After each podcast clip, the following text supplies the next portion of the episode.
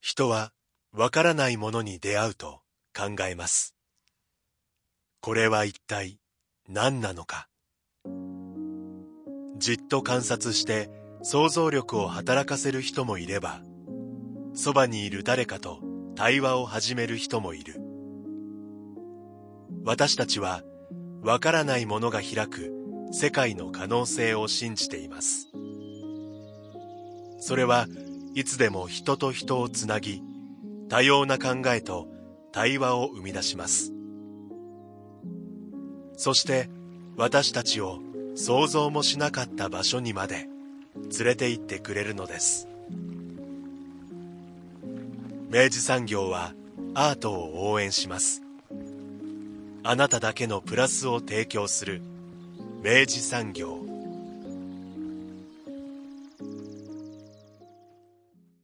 明治産業プレゼンツアワーカルチャーアワービュー今週は福岡九州の2022年アートシーンを振り返る。アワーカルチャーアワービューこれ聞けベストアーカイブ2022をお送りしていきます。スタジオには当番組プロデューサー三好です。明けましておめでとうございます。おめでとうございます。そして当番組ディレクター野村ですおめでとうございますおめでとうございます。1月1日でございますんで本当ですよね。えなんかすごい。ーね2023 23年。年。はいはあ、まあ、まあ正直言うと収録中はまだ2022年なんですけど、もう師走のね、ええもう真っ只中のね、ええ一番顔が青い時期ですけど。もうやっぱり師走ってよく言ったもんでね、うんまあ今はもう1月1日ですけど、ええ皆さんどうでしたか？忙しかったですか？そりゃもねう、え。そりゃも僕は、あの、例年に比べて全然、あ、そうですか。暇でした。へう。うえ。羨ましい。いい余裕があるっていいですね。余裕は大事ね。余裕があもうる。余裕がないともう一言間違えただけでずっと笑いが止まらなくなっちゃうから、本 ラジコのねラ。ジコ、ラジコやめろやめろ。また笑いが止まらなくなりますから。はいはいええええはいで、今週はですね、まえあ、新年一発目のアワーカルチャー、アワービューということで、はい。あの、実は、4月から、去年の4月から、うんあの、ポッドキャストでのアーカイブもスタートいたしました、この番組ええ、アワーカルチャー、アワービュー。非常に、あの、アクセスしやすい、うん。えー状態になっております。そうですね。うん。あの、もともと、えっと、そのラブ FM のホームページでのうん。アーカイブ配信は、えっと、まあ、それも一応、ポッドキャストと言って、うん。一応やってたんですけど、あのね、その4月の頭から、うん。あの、いわゆるその、様々な、うん。えーポッドキャストチャンネルにですね、うん。あの、同時展開するような、なので、はい。えっと、Spotify だったりとか、うん。Apple だったりとか、まあ、様々なインターフェースを通じて、うん。えー我々の、えー番組のアーカイブをですね、うん。あの、より広く、あの、カジュアルにうん。聞いていただけるように、あの、しましてですね。はい。これ、あの、本当にありがたいことにですね、うん。結構いろんなところからご反響いただいててですね、うんうんうんで、あの、今までやっぱりその、ラジコを通じてね、うん。えっと、エリアフリーとかで、えっと、放送後1週間とか、タイムフリーか。あタイムフリリーか、とかで聞いていただけてる方はいらっしゃったんですけど、うん。やっぱりその他県の方たちから、うん。えっと、フィードバックをいただけるようになったことが本当に大きくって、うん。あの、ツイッターとかもですね、えっと、同じ4月から割と結構番組の情報をしっかりあの発信するようになったんですけど、うん。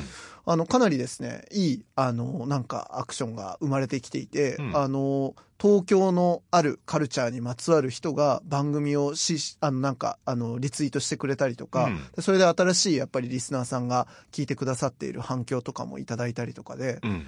これなんかやっとこの番組が、まあうん4年間続けてきて、うん。あの、届けたかった、うんその、福岡、九州のアート、カルチャーの情報を、単純に福岡、九州の人たちにもちろん伝えるっていうのはもう第一義なんですけど、うん。で、忘れず行ってねっていうことなんだけど、うん。ある種そのよその県の人たちが、なんかこう、福岡、九州今どんな感じになってんのかなとか、うん。なんかそのムードを、こう、手触りみたいなものを探っていただくものとして、まあうん。ツールとしてこれ使ってもらえたら嬉しいなと思ってたので、やっとそこに指がかかり始めたかなっていう、うん。そんな感じのところでございます。なので皆さんもね、ぜひあの、もういつでもアーカイブ聞けますよってことで、ええ。えーなかなかこの番組も一回聞くだけでは、ちょっとまだね、あの、すべてが、あの、腑に落ちないところもあったりして、もう一回聞いてみると、よりこう、なんか理解はが、胃の腑に落ちるものが増えていくみたいなはい。時もあるじゃないですか。はい。ね、なんでぜひご利用いただきたいなということで、ええ。今回は、あの、去年を我々振り返りまして、はい。えーおすすめと言いますか、ええ。ああ、これ、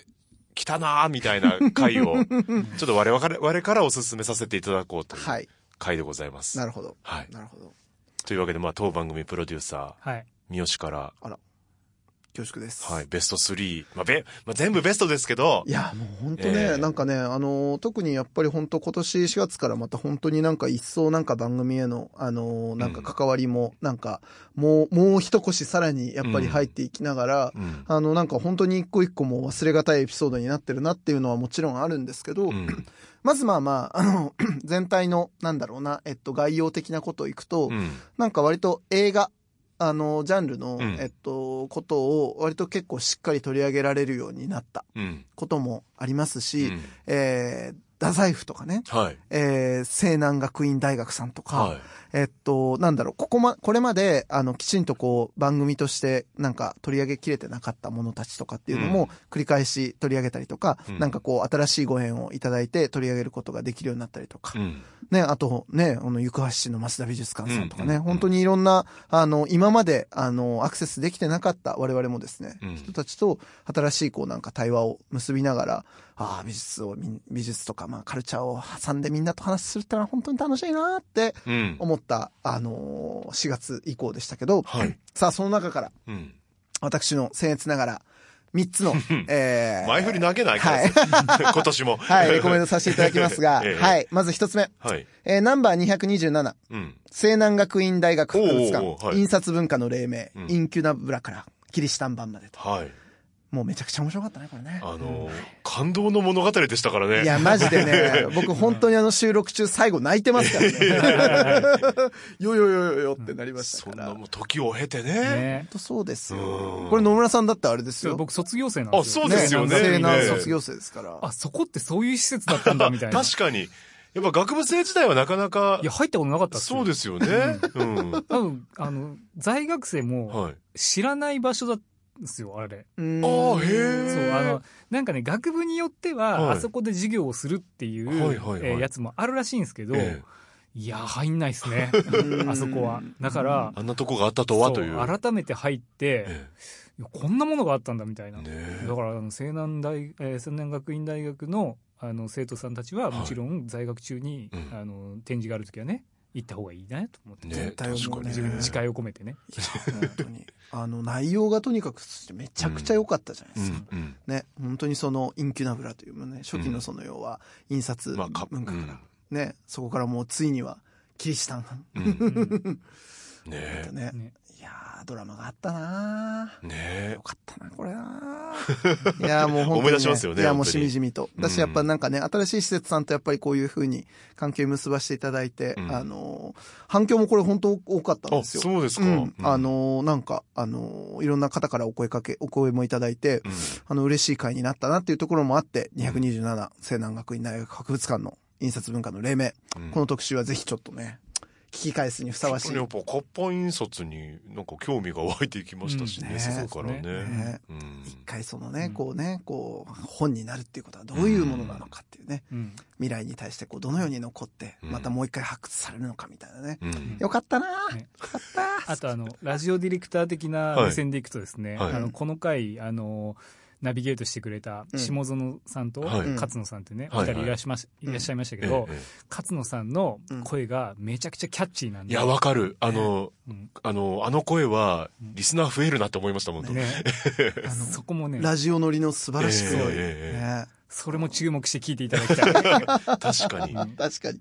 うんね、お話も本当にお見事だったので、うんぜひね、これ、あの、注目していただきたい一回です。はい。さあ、そして二つ目。はい。えー、ナンバー229とナンバー230、ほうえー、前編後編にわたってお届けしました。はい。北九州市立美術館、はいホログラフィーアートのパイオニア、石井節子。はい。これ僕もあげたいぐらいですね。すごかったですね。うんこればっかりはね、やっぱね、僕、やっぱ去年見させてもらった、番組を通して見させてもらった展覧会ということでいくと、うんなんかね、あの、まあ、なんかね、一番なんか、うんもう、食らったっす。うん。もうその見始めたところから、うんその展示終わるまでの、うん。やっぱそのストーリーの構成と、なんかもう、もう、知らなかったところから正直ホログラフィーアートを僕らはこ全く知らなかったんだなっていうね。見終わったところまでの、なんかね、変化のね、うん。幅がね、一番大きかったんですよ。うん。だって行きがけの車の中で、ホログラフィーってあれっすよねっつって、あの、プロ野球カードの、あの、そうそうそう。清原がだんだんこう打つやつっすよね、みたいな。そうそういいやつのそうそうそう。ね。ビックリマンカードのキラカードだよね。ヘッドクラスのね、カードっていうね。って言ってたのが、ええいやもうホログラフィーアートっ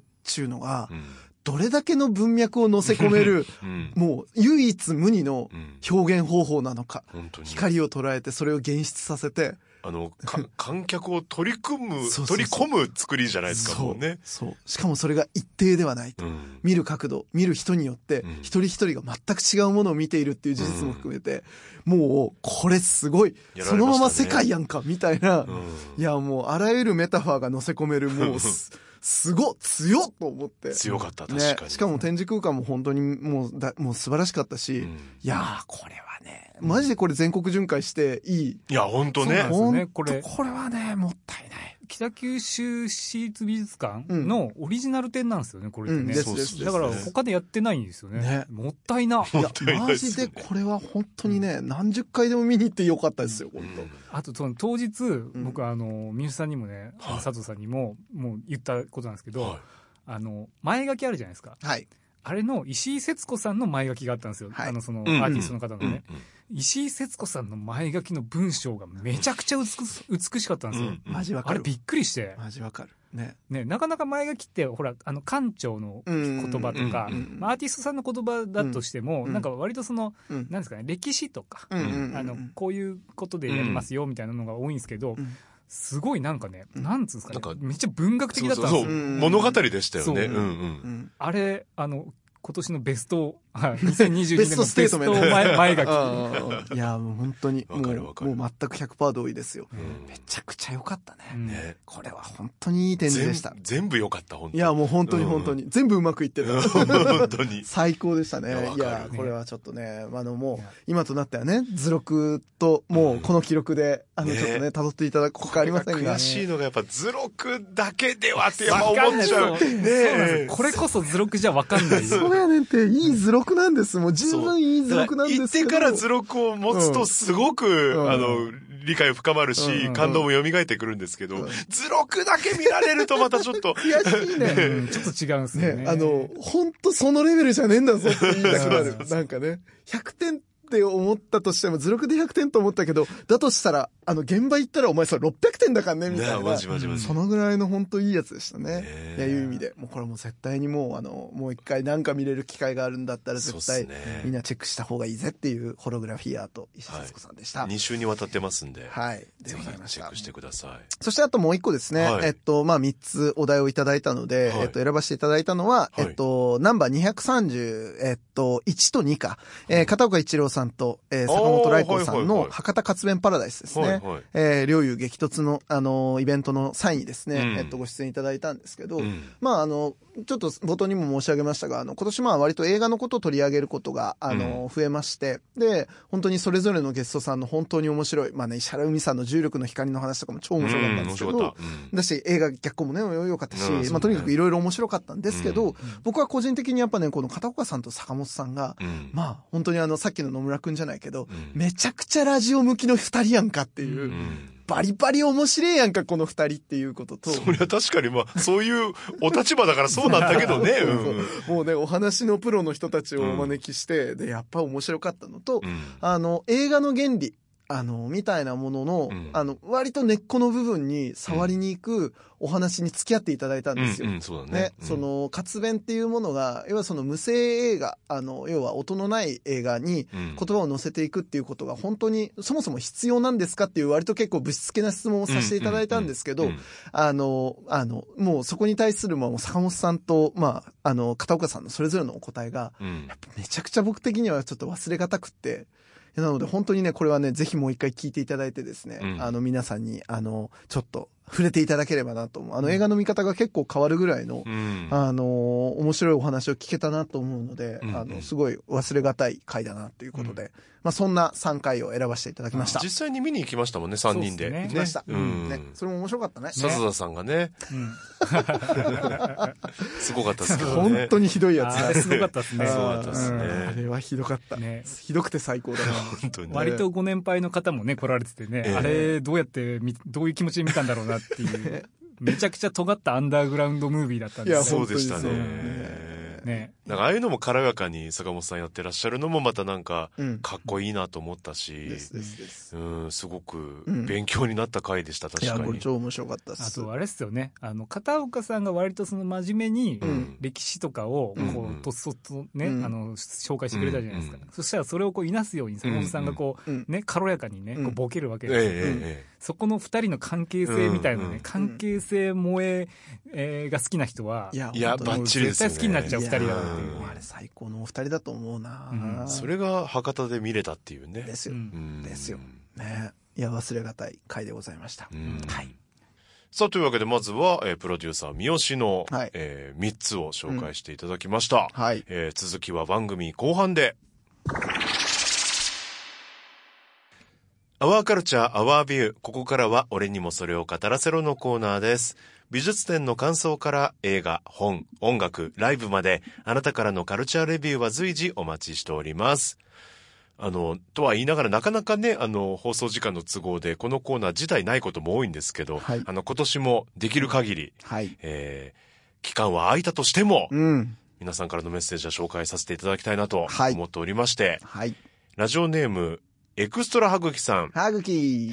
ありがとうございます。はい。いいですね。もう年始の雰囲気がもう、ええあれなんですね皆さんこたつで聞いてるみたいな感じになってますけど。緩めに、緩めに行きましょう。えー、三好さん、佐藤さん、こんにちは。こんにちはえー11月最後の土日、なかなかアクティブでしたと、あ、12月初めにメッセージをいただいておりました。ほら、こんな始末。三好さん、早い方。すいません。本当にありがとうございます。えー土曜日、九州国立博物館の、あーポンペイ店行ってきましたと。おー、なるほど。えー様々な展示品を通し、改めてその場に人が生きていたのだという事実を強く感じました。うん。えー炭化したパンをモチーフにしたものをお土産として強く打ち出しているのがちょっと面白かったです。そうだったんですね。知らんかった。えーそして日曜日は、えー小倉昭和館のイベントで、えー沢戸みどりさんの活弁による無声映画2本、えー上映を見ましたえーチャップリンの番頭と、えー中時旅日記かな、えー初めての無声映画と活弁だったので、正直自分がちゃんと受け取れるか楽しめるか不安だったのですが、とても面白かったです。登場人物や場面によって使い分けられる沢戸さんの口調や声色がとてもすごかったです。途中から生で語り、えー語りがされていることを忘れてしまうほどうん。没入感がありました、えー昭和館の魅力を再認識した直後に館が火災で失われてしまってとても落ち込んでいたのですがこういったイベントに参加することで愛を伝えていきたいとも思いました、うん。えーこのメールは味火でのイベントの前に打ってます。イベントの感想もまた送りたいと思いますとわあ、嬉しい。そうか12月4日にいただいてるんでえその日に行わえ。れたのわあ、そうかそうか。ね行かれてたんですね嬉しいなにねまああの紹介は年が明けましたけど ね、そして番組ではもうええ。そのイベントの振り返り会なんかも。やっちゃいましたけど。やっちゃったけど、でも、あの、全然受け止め中です。はいもう本当に嬉しいですね、本当にね。何度振。り返ってもいいわけですから。いや、本当ですよ。ええ。もうこんなのねいくらあったっていいもんですから。ねね。あのね、本当あの、活弁はね、あの、はいなんでしょうね。あの、そう、僕もだから不思議なもんで、うん。見る前までは、うん。いや、自分なんかが活弁見れるだろうかみたいな気持ちになるわけですけど、活弁はもともとその要はさ、あの、うん。やっぱり大衆のものだったわけじゃないですか。そうですよね。むしろその要は、大衆に伝わるように、そうそうそうそのね、あの、欧米の作品を、まあ、翻訳しつつ、まあ、実況していくみたいな感じで始まったことですもんね。だからむしろその、あの、見るための補助線をね、あの、たくさん用意して、しかもそれを楽しく、うん。ね、豊かに、あの、広げてくれる補助線をしてくれる、あの、エンターテインメントであったわけで、だとしたら、あの、なぜ私はそんなことを心配に思っていたんだろう、みたいな気持持ちに、うん。まあね、終えてしまえばなるもので、うん。なのでね、あの、皆さん本当に、あの、活弁も含め、ええ。あの、ぜひね、そういう風にして、あの、ハードルを持たずに、うん。まずはジョインしてみると、そうですね。ゆうやっちゃいなよって感じですね。活動弁士もね、これから増えていくといいなと思いましたけど、なんか若い方が入ってきたみたいな話をね、う。んされてたじゃないですか。熊本のね、ね若い方がっていうね。んもう芸名みたいな名前載ってるすごいあそうそうそうそう。ええ。そうそうそうそう、すごいよね。ねなのですよ。なので。またこう、バディ萌えみたいなものが生まれてくるかもしれませんし。新しいね。次は指定ですか？して、いや、ええいいですね。これも少年漫画やね。本当に。いいえ、右手でワックスかけるみたいなことですか？そうね、やっぱりね、んこの動きはみたいなことになるんですよダニね。エルさんっつってね。あるかもしれないです、きっと。はい。何の話だ、ねエクストラハグキさんありがとうございました。ありがとうございます。今年もよろしくお願いしますあのよろしくお願い。します。まあ、こんな感じで、いつ紹介できるかわからなくて申し訳ないんですけど、あの、皆さんからの番組へのご感想や、えー様々なレビュー、今年もお待ちしております。はい。761アットマークラブ FM.co.jp までメールでお送りください。お送りいただく際はタイトルか冒頭部分に Our Culture, Our View 宛て、もしくは頭文字を取って OCOV とつけてください。まあ、年始なんで改めて言いますと、あの、ラブ FM のメールアドレスが全番組761アットマークなんですね。はい。なので、あの、こう言ってるんです。あの、うんタイトルか冒頭部分にん番組タイトルなどをつけていただかないと、んまあ、もしくは三好でもいいですよ。三好でもつけて、つけていただくと、佐藤はもうたくさんいるから、ほら世の中にね。一位性の高いやつ。そうそう、三好。ゴーちゃん、三好ゴーちゃんで。まあ、あの、つけていただくと我々検索がしやすいという、はいえー理由でございます。三好でお願いします。えーたくさんのメッセージ、お待ちしております。はいえー以上、俺にもそれを語らせろのコーナーでした。明治産業プレゼンツアワーカルチャーアワービュー。今週は福岡九州の2022年アートシーンを振り返る。アワーカルチャーアワービューこれ聞けベストアーカイブ2022をお送りしています。えー前さ前半は三好さんから、えーおすすめをピックアップしていただきました。どうですか野村さん？我々もなんかね、思うなんか心に残ってるものをそうだよ。ちょっと聞かしてよ。うん。うん、今ね、今までのアーカイブのラインナップを見ながら。はじゃあ佐藤から行くのかい？ああ、でもやっぱ太宰府天満宮の境内美術館すごく楽しかったですね。出た。ね。そうっすねそう太宰府ね、今年、あの、本当に、えっと、何度も、あの、取り上げさせていただいて、うんまあ、春先か、まずね、えっと、その、境内美術館と、うんあとその、菊畑木馬展木。馬店もね、一緒ね、に。取り上げさせていただきましたし、秋にはね、うんあの、アートプログラムのええ田島美香さん、はいアピアをね、あの、9月11日にも取り上げさせていただいて、ねえ。まあ、いやいよな。本当あの、アンダーソンさんからお話聞いてから、ええもう、あの、太宰府行くためにもうルート完全に変わりましたからね。い。うん。いつも行くルートが。うんわかる。ねわかる。今日はあの作品どうなってっかな？みたいな感じでさ。うん本当そうだよ。ねねいやーなんかね、よかった。なんかさ、うん。とにかくやっぱもう、あの、太宰府のことを紹介するにあたっては必ずこう言ってしまうわけですけど、うんまあ、福岡で、うん。あのレベルの作品たちが、うんあの、こんなに当たり前に見れるっていうことで、現代美術見れる機会、本当に今福岡やっぱ少ないので、うんそういう意味でも、あの、バリッバリのコンセプチュアル寄りの現代美術のうん。一番いいとこうん を、あの、普通に行ったら見れるっていう、そうねちょ。っとこどうかしてんぜっていう、最うんかっこ最高だぜを込めて、どうかしてんぜっていう。どうかしてんぜですよ 本当ね太宰府天満宮ですよ、本当にねえ。まずあれですね、本当あの、一旦あの、牛に触ったら、うんはい左じゃなくて右に右ですよ行けっていうね。絶対そうです。右手覗き込めと。ガンダーがいますからね。ねちょっと何のことかわからない人は、このポッドキャストのアーカイブ聞いていただいて。聞くべし聞いていただきたいですいいねね。あとあれですよ、あの、蓄光の、うんあの、太宰府のその裏山のね、はいちょっと登ったところにあるはいはい、田島美香さんの。そう、はいはいうんあれを僕は夜見れてないんですよ、まだ。あうん、そうだわ。うん。僕もですわ。あれ結局ね、うん。夜見ないと、うん。その本質的なところは見えないわけよそうですよね。そう、光を蓄えて、それを夜放つというですね。うん。うん。うん。ね。ナルキッソスでしたっけ？そうそうそうね。そうそうそう。ね。はい。あれも、登った、登った先にあれがあるとどんな感じなんでしょうね、いや夜にね。夜ね。ね。いや、相当、相当いい体験ですよ。うん。いやー、いや、よかった。よかったね。よかった。さんのよかった。いやめっちゃよかった。すごい、本当になんか理解もできたいし。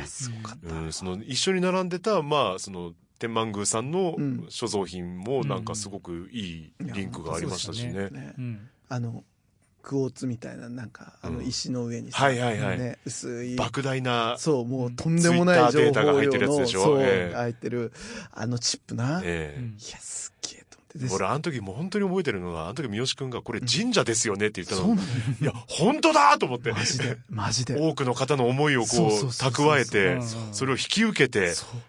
ね、継承していくみたいなさ。なのよ。うんいやーあれもう文、もう文脈、うん文脈魔としては、うんもうあんなのさ、もう、えー、最高ですね。いやですよねもうこういうのが見たいんですよ。喋れ手としてはですよ。時々、ええあ、三好くん、それ三好くんから言っちゃうと、俺は寄せられちゃうから学芸員さんって思う時もあるんですけど、あの、神社ですよねって言った時は、うわーと思ったもん。ほ ほんまやーって思って。って。いや、本当に、な、もうなんかやっぱね、太宰府の作品はとにかくそういう対話を誘発してくれる、もう格好のですね、うんもう恐ろしい装置たちが、そう、恐ろしいそうたちが、まさにです境内のあちこちにですね、仕込まれてますんで、そうですね大変なエリアですよ、あそこは。ね言っ。てください、本当に。そういうことでございますうんはいいつでも待ってます、はい本当に。そうね。あとは、あ、鈴木さんの話面白くなかったですか ?234 の。出た。アートフェアアースね。はいあ面白かったね。あの、なんかすごい、あの、僕とつとこう真摯に、あの、うん。正直にお話しいただいて。正直ですよね。ね。いや、アートフェアっていうのがね、うん。まあまさしく本当に福岡でね、開催されんというタイミングに、うまあご自身も、ある種のね、こうコンセプトを持って、そうん。のアートフェアアースっていうですね、わざわざ商標登録までうん。ね、あのタイトルになさられてう、ん。で、やるっていう企画で、まあどういう作品を展示するのかっていうことをうん。ね、あのーお話一個一個本当紐解かせていただくのは、めちゃくちゃ面白かったですね。ねああ、やっぱ作家の方ってこういう感覚で、あの、展覧会うん。やっちゃおうっていう時もあるんだなっていう、うん。なんかすごく、なんか身近に感じたというかマジ、で。うん。あとやっぱもうアートスペーステトラのね、うんあの、我らがジョーノジョーノさんがね、もうあの、ジョーノさんのこう、嘆きもね、ちょっと、この回では楽しむことができるんじゃないかなって。本当に作家さんの横についてね、あの、その思いをリアライズさせていく、実現させていく人間として、いや、なんか他人と思えんなと思いながら、ジョーノ君、いいよ、もう最高だよと思いながら、いい回でしたね、これは本当にね。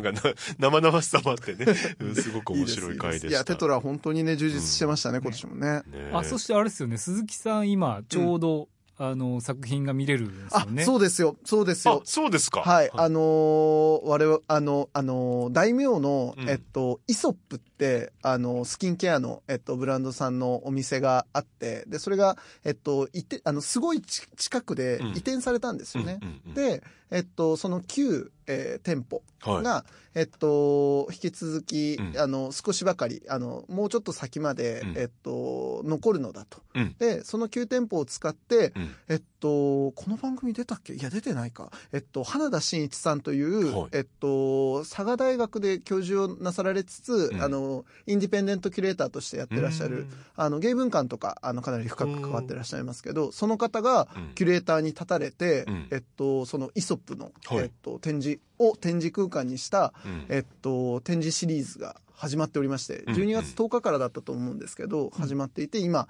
えー鈴木さんが、うんうんまさしくその第一弾のアーティストとしてうんやってらっしゃいます。うーんあ1の月29日までです見れね。るみたいです。うん。おーそうなんですよ。タイトルがね、うんイノセントプレイ or プレイイノセント、うん無邪気な遊びあるいはとぼけるうん。うんっていうタイトルらしいです。安定の鈴木さんから。ね。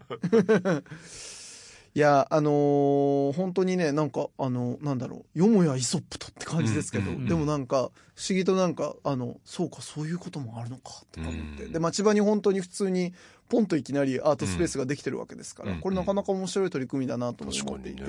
うんあの、私もう花田さんはね、とにかくね、割と僕はずっと、この番組にもしかしたらまだ出演いただけてないかもしれないんですけど、うんあの、結構、あの、頼りにさせていただいてる兄ちゃんでございまして、お呼びしたいですね。いや、ぜひぜひ、うんあのね、あの、芸文館の取り組みでも実はちょっとお話聞きたいこともあったりもして、ううんん、花田さん、あの、2023年にははい必ずきっとこの番組に、うんウィルリターンというか、ウィルアピアーな感じになると思います。はい。はい。あと一つ挙げるとして、あ、そうですよ。あの、ナンバー241、お増田美術館、マスビだあ。マスビのお宝、いや、よかったわ。もう、しっかりと、ストーリーがあってね。あ、ね僕行ったんすよ。あ、そうだよね。うんあの、お茶会に。そうそうそう。ね。あの、裏側茶会に行ったんですけど、その時の展示も実際に現物で見させていただいたんですけど、うんまあ、あの、坂崎隆一さんの施工によって、ええええあの、展示されてましたけど、はい。やっぱね、生で見るとまたね、うん。あ、確かに裏側こんななってたんだなっていう、うんあの、屏風の箱とかもすんごいごっついの。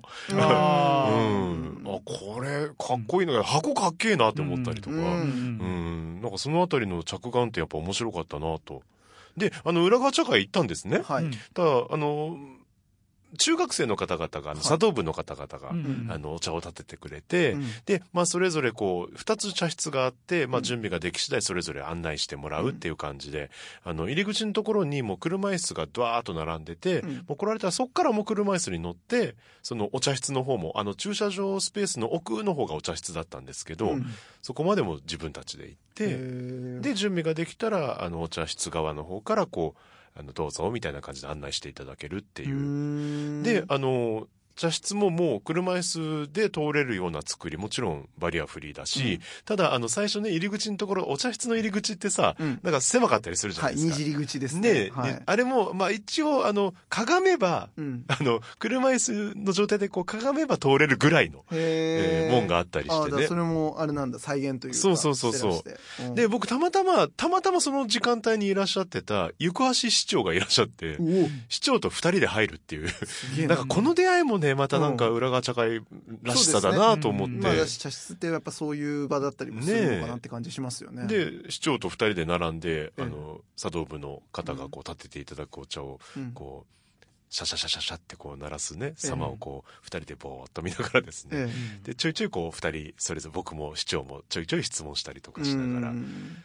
で、お菓子が出されてね。うん。僕はあの、茶の、あの、マナーとか全然知らないんですけど、はいはいはい。あの、た食べていいんですか？みたいな感じで。うんで、ちょっとずつこう会話が生まれたりとか。はいはい。で、立てていただいたこう、お茶をいただくじゃないですか。ちょっと寒かったんですよ。あの、外でやってたんでね。ええなんかその、湯気みたいなものもね、あの、いい雰囲気を出してて。はい。で、市長もなんか、あ、ちょっともう本当に忙しい日々なんですけど、うんちょっと一息つけましたっていう言葉がポロッと出られて、あの、あーって。本音が漏れる。本音が漏れる。ね。心のバリアがほどける瞬間を見たわけですね。で、まあ、その、お茶を立ててくれた方に、いろいろその後質問させてもらったんです。市長と二人でも質問攻めしちゃったんですけど、うん。なんかやっぱ、まあ普段の活動とはもちろんこう、作法とかもね、もちろんあの全部やってるわけじゃないし、まあこの空間でこう共有することをこう、まあまずは最優先に、うん。あの、できることをやってますみたいなことをおっしゃってて、いやでもね、お湯もちょうどいい温度でね、温度でね、うん美味しかった美。味しかったんですよ。しみじみしてきたわけね。しみじみしてきました。私やっぱこの佐藤の声で再現するとなんか6割ぐらいさらになんかね いい時間だったんだなみたいなのがこう伝わってくる感じあ、あねなるほど。うんいいね活動ベンチとかに。いいかもね なんかこうぬくもりの宿るいい時間だったんだなそうだね。ううん、なんかいい時間でしたよ、本当。体験、これこそ体験するものだなって思いました。本。当だね,、うん。ねあのずっと僕もあの本当にこう障害の茶室っていうね、うん。まあ、今回のこの作品のあのもう元からやずっと長くねやってらっしゃるうんうん。活動の一環としてまあこれやられてたわけですけど、うんうん。あのずっとやっぱこの番組でもいつか取り上げたいなと思っていた中で、ようやっとこういう風な形でですね、お話いただけたし紹介できたので、うん。すごい嬉しかったし、うん。例えばそれを、マスビっていうね、あの、行橋市増田美術館と、うんうん。まあ絡めて、あの、一緒にセットでお届けできたこともうん、すごく嬉しかったなと思っていて、あの、まあ、その、なんだろうな、いわゆるその、大型の施設とはまた違う、うん。なんかその、我が町の、もともとね、まね。ね。まあまあね。個人の方がね、あそうそう。の、集められたものですけどもともと。ね、その町のゆあのね、名士がうん。集められたものが、あの、その施設になって、うん。で、まあそれが、あの、公の施設になってってっていう、まあプロセスを経たっていうところも含めて、うん。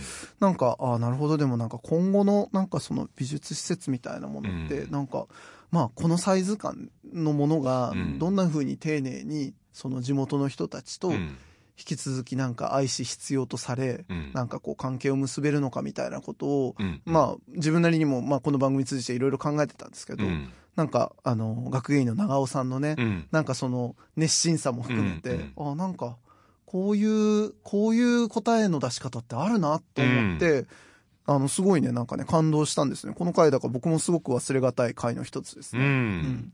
なんかやっぱ、やっぱり編み方によってね、いろいろこう、与えてくれるものがあるんだなっていうのを改めて感じた展示でもありましたね、ね。本当に。なんかそれこそあの、なんか去年の、これは去年になりますけど、うん。つなぎ美術館ね。はいはい。うん。とかも本当にその町民の少ない、うんもうあのつなぎ町っていう、その町の中に、まあ、一つその美術施設があってって。でそれがこうなんか緩やかにその市民、あの町民の人たちをつなげるかつ問題提起もちゃんとする、うん。うん。うんでみんなで考えて交流交わる場所になっているとかっていうのとかっていうのもう、んうんまあねこれから少子高齢化とかさそうね。ね、いろんなそのもう税金はあのその税収はどんどん下がってってみたいなことになってた時に、うんでもやっぱパブリックでみんなでこう重なり合う場所っていうのは絶対あったなきゃ困るわけで、う。うんんなんかそれが美術施設だとしてどういうことができるだろうかのなんか考える契機になるこの床橋増田美術館の240ナンバー241のこの回はうん。ちょっとねそういうことのきっかけになる。いいいい回だと個人的にも思っております。あのぜひ行ってみてください。あの、ね。駐車場広いから。うん。うん。うん。あの絶対止めれると思う。うん。ゆったりと、はい、じゃあもう安心していきましょう、ね。ってのは、ああ、そうね。野村さんどうなの？僕はですね、うん。やっぱこのポッドキャストというこのねあの今注目のねうん。開かれた場所に「アワーカルチャーアワービュー」がこう公開されたわけじゃないですか。そうですね。そしたら土俵としてはですね、はいはい。あのオールナイトホネララとかですね、はいはい。T なんとかかんとかラジオさんとかとですね。同じ土俵に上がってしまったわけですよね。戦わないといけないわけですよ。そういうことですよね。はい。ええ。そうなんです、ええ。そんな時にねえあのどう視聴数を伸び伸ばしていくかみたいなこともやっぱ少なからず考えるえ。わけですよ。さすが制作者。うん。さすが。やっぱりね、ええ。そこでですよ。はい。やっぱですねナンバー217、218、はい。映画逆光のね。出、た。はい。うん。こういったね、うん。キャッチーなネタが来てくれるとね、まあ、キャッチーはそうね。うんうん。まあまあ。うん。まあそう。うん。あの、非常にね、ええ。あの、再生数的にはありがたいのかな、みたいなことは思うんですけどそうっすね、あの、逆光がすごい印象残ってるのは、うん。あの、まあ、僕、音楽活動をしてたりとかですね、うんまあ、ミュージシャンも、まあ、あの身の回りにめちゃくちゃ多いんで、うんあの、プロモーションをどうしていくか、自分の作ったものをですね、はいはい。うん、っていうのは本当にそのあのアーティストとしては本当は考えたくないんだけど、うん。あの考えざるを得ないうん命題なわけですよ。ううん。であのそれは多分今後どんどんどんどんアーティストが考えていかないといけないことになってしまうだろうなっていうう、ん。うん。あのところなんですけどあのこの逆光はねあの監督でであり主演の,、うんあの彼が、うん。あの須藤蓮さんが、ね、須藤蓮君うん、があの自らこうそのプロモーションの仕方っていうのをうん。開発してるわけじゃないですか。ですですです。であのもう自分が公開する街に行って、うん。その街のあの自分が好きだと思うカルチャーと、うん。こう紐づいてうん。でそそこに自分の身を投じていくことによってうん。プロモーションされるっていうことを体現するみたいな、でこれはあの今までねもしかしたらいろいろやられてきたことの集大成なのかもしれないですけど、うん。例えば音楽だったらもうあのなんですかね全国ツアーしてうん。もうちっちゃいところ回ってみたいな、うん。そういうこととね、まあ、似てることではあるんですけど、うんあのまあ、それを映画でやったっていうのと、うん。あとなんかその彼のその結びつき方例えばなんか1ヶ月いるとか、うんうん。ストイックすぎるやろみたいな。普通2泊3日ぐらいであの余った日にちでやりますみたいな、うん。とか何回か来ますみたいな、うんうん1ヶ月いなくてもいいんじゃない？みたいなね。ねもう住んじゃってましたからね。でもそれぐらいやっぱ自分の身を投じて自分の作ったものを見てほしい、で自分の作ったものをあの説明したいっていう気持ち、で本当は説明しなくても見たら分かるっていうところまでいけばいいんだろうと思うんですけど多分彼はそれだけじゃダメなんですよ、説明したい。ちゃんと自分が思ったことを伝えたいみたいな、うん。うん。そういうのはねやっぱねあのミュージシャンとしてうんまあ見習うべきというかこういうやり方もあるんだなっていうことをね、うん。すごくあの分かりやすく、うあのん目に見せてくれたなっていうところですね。そうだね、うん。あの住み込むっていうねその1か月ぐらいその本当にその地に滞在するっていう時に、うん。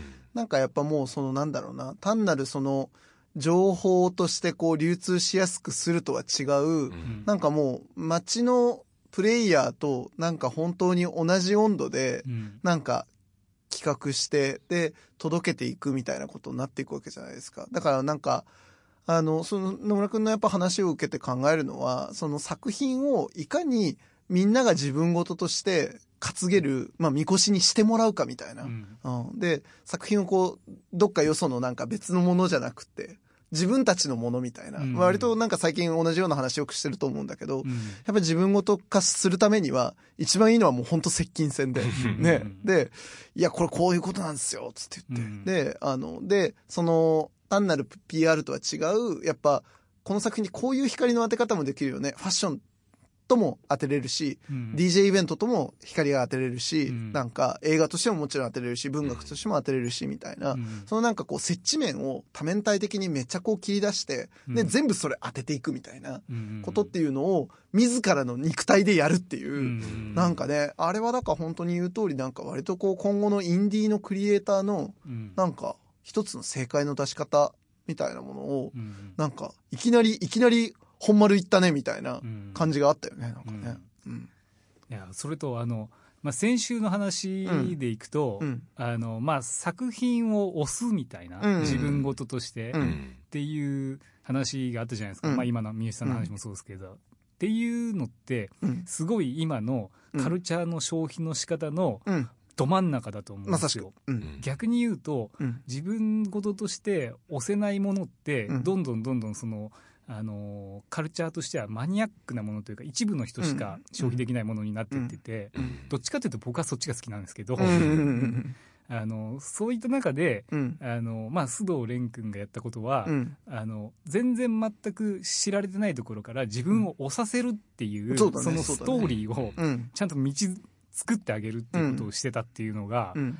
これなかなかね、うんこれできないんですよ。まあそうだねう。んそうだね。だし、あのアーティスト側からの目線でいくと、うん。そんなかたやすく押してほしくないみたいな 気持ちになるんですよああ、なるほそど。なるほど。だってほらうん。なんか自分のねあの作ったもの分かってほしいっていう思う反面、んアーティストの人のここあの気持ちって、うん。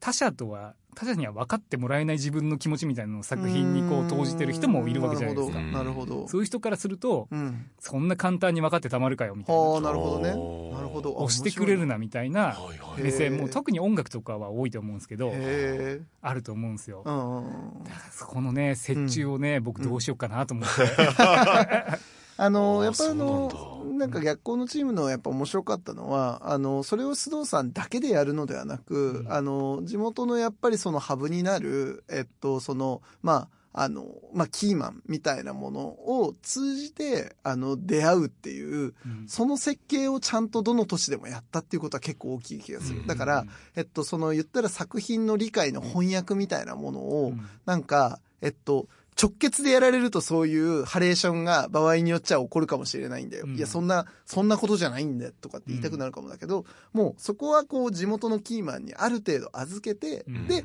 こういう翻訳の仕方も出てきたよ、こういう翻訳の仕方も出てきたよっていうのを、うん。うまくこう束ねながら、こう、あの、なんだろうな、その須藤さんと連携してったっていうのは、結構その今のジレンマとを解決するモデルだったのかもしれんと思った。うん。うん DJ 一人挟むみたいなね。そうそうそうそうね選曲家とかね。そうそうそうそうそう、うん。でそれによって、まあ、その解釈の幅みたいなものをあの許すその許容度をうん。ちょっとこう自分にも相手にもうん。あの設けたのかなって感じがするよね。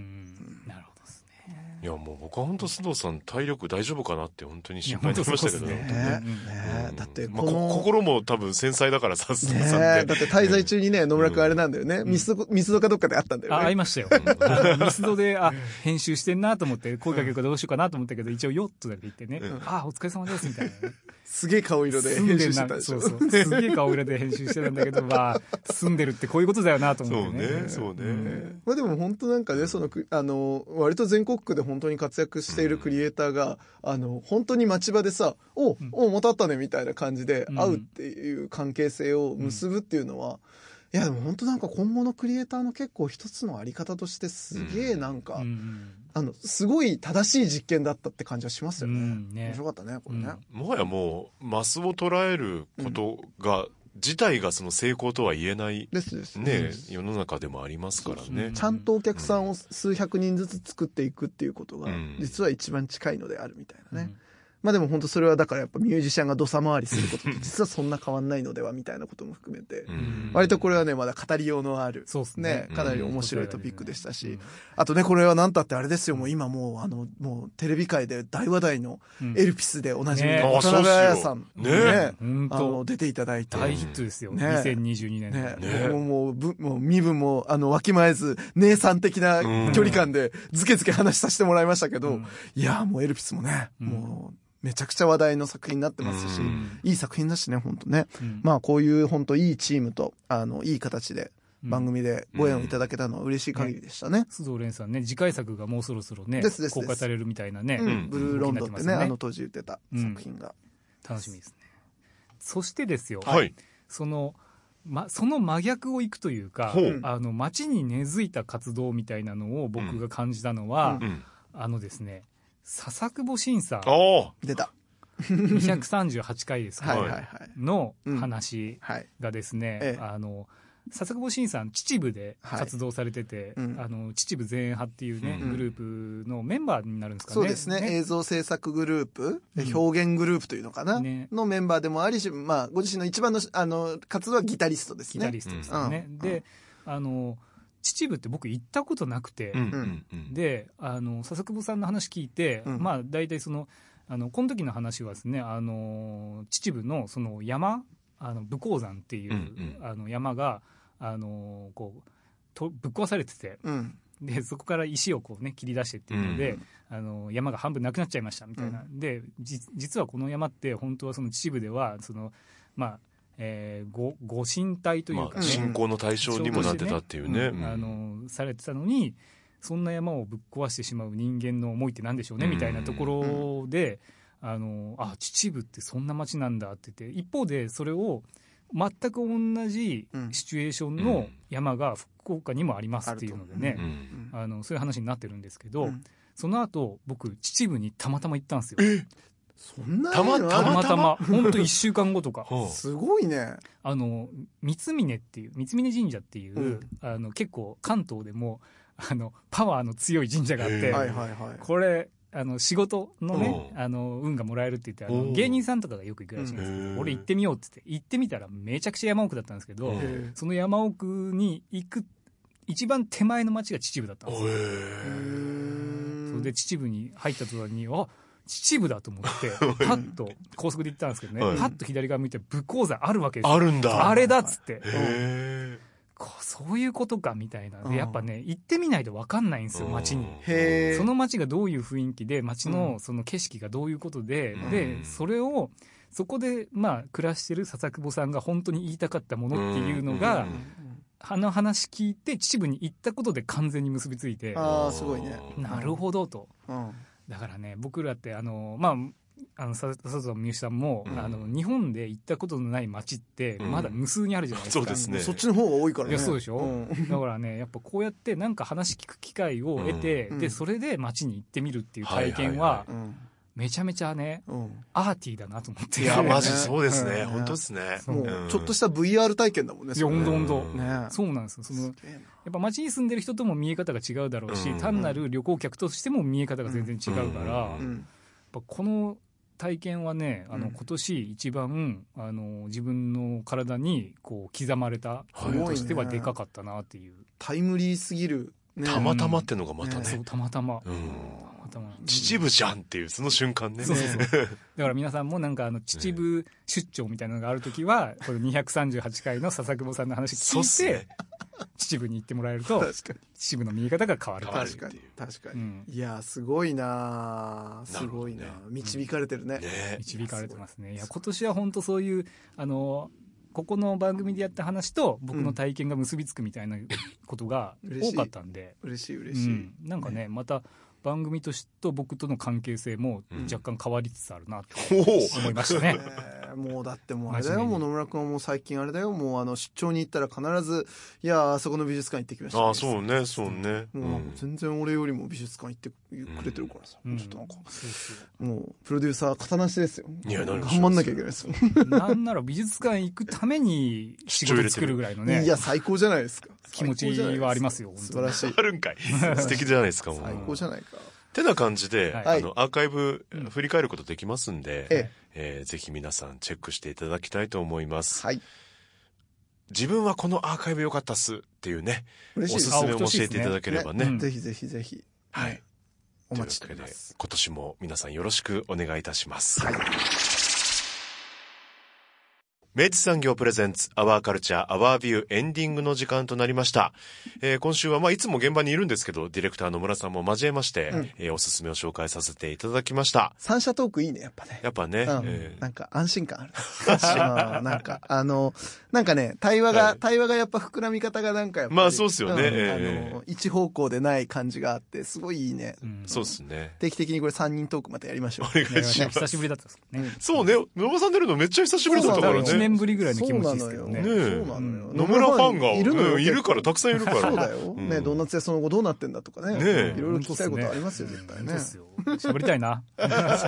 宮津さんも食べたことあるんだからね。あ、そうあ、確かに。そうあ、宮津さんで食べたことないあ、ないのか？話聞いたことだけあるのか？来。たことはあるんですけどね。あの場所にね空いてなかったのか、そうか。まあでももうこの放送のタイミングではもう召し上がってるかもしれない。そうですよね。何の話？何気使ってんのえー本当ですよ。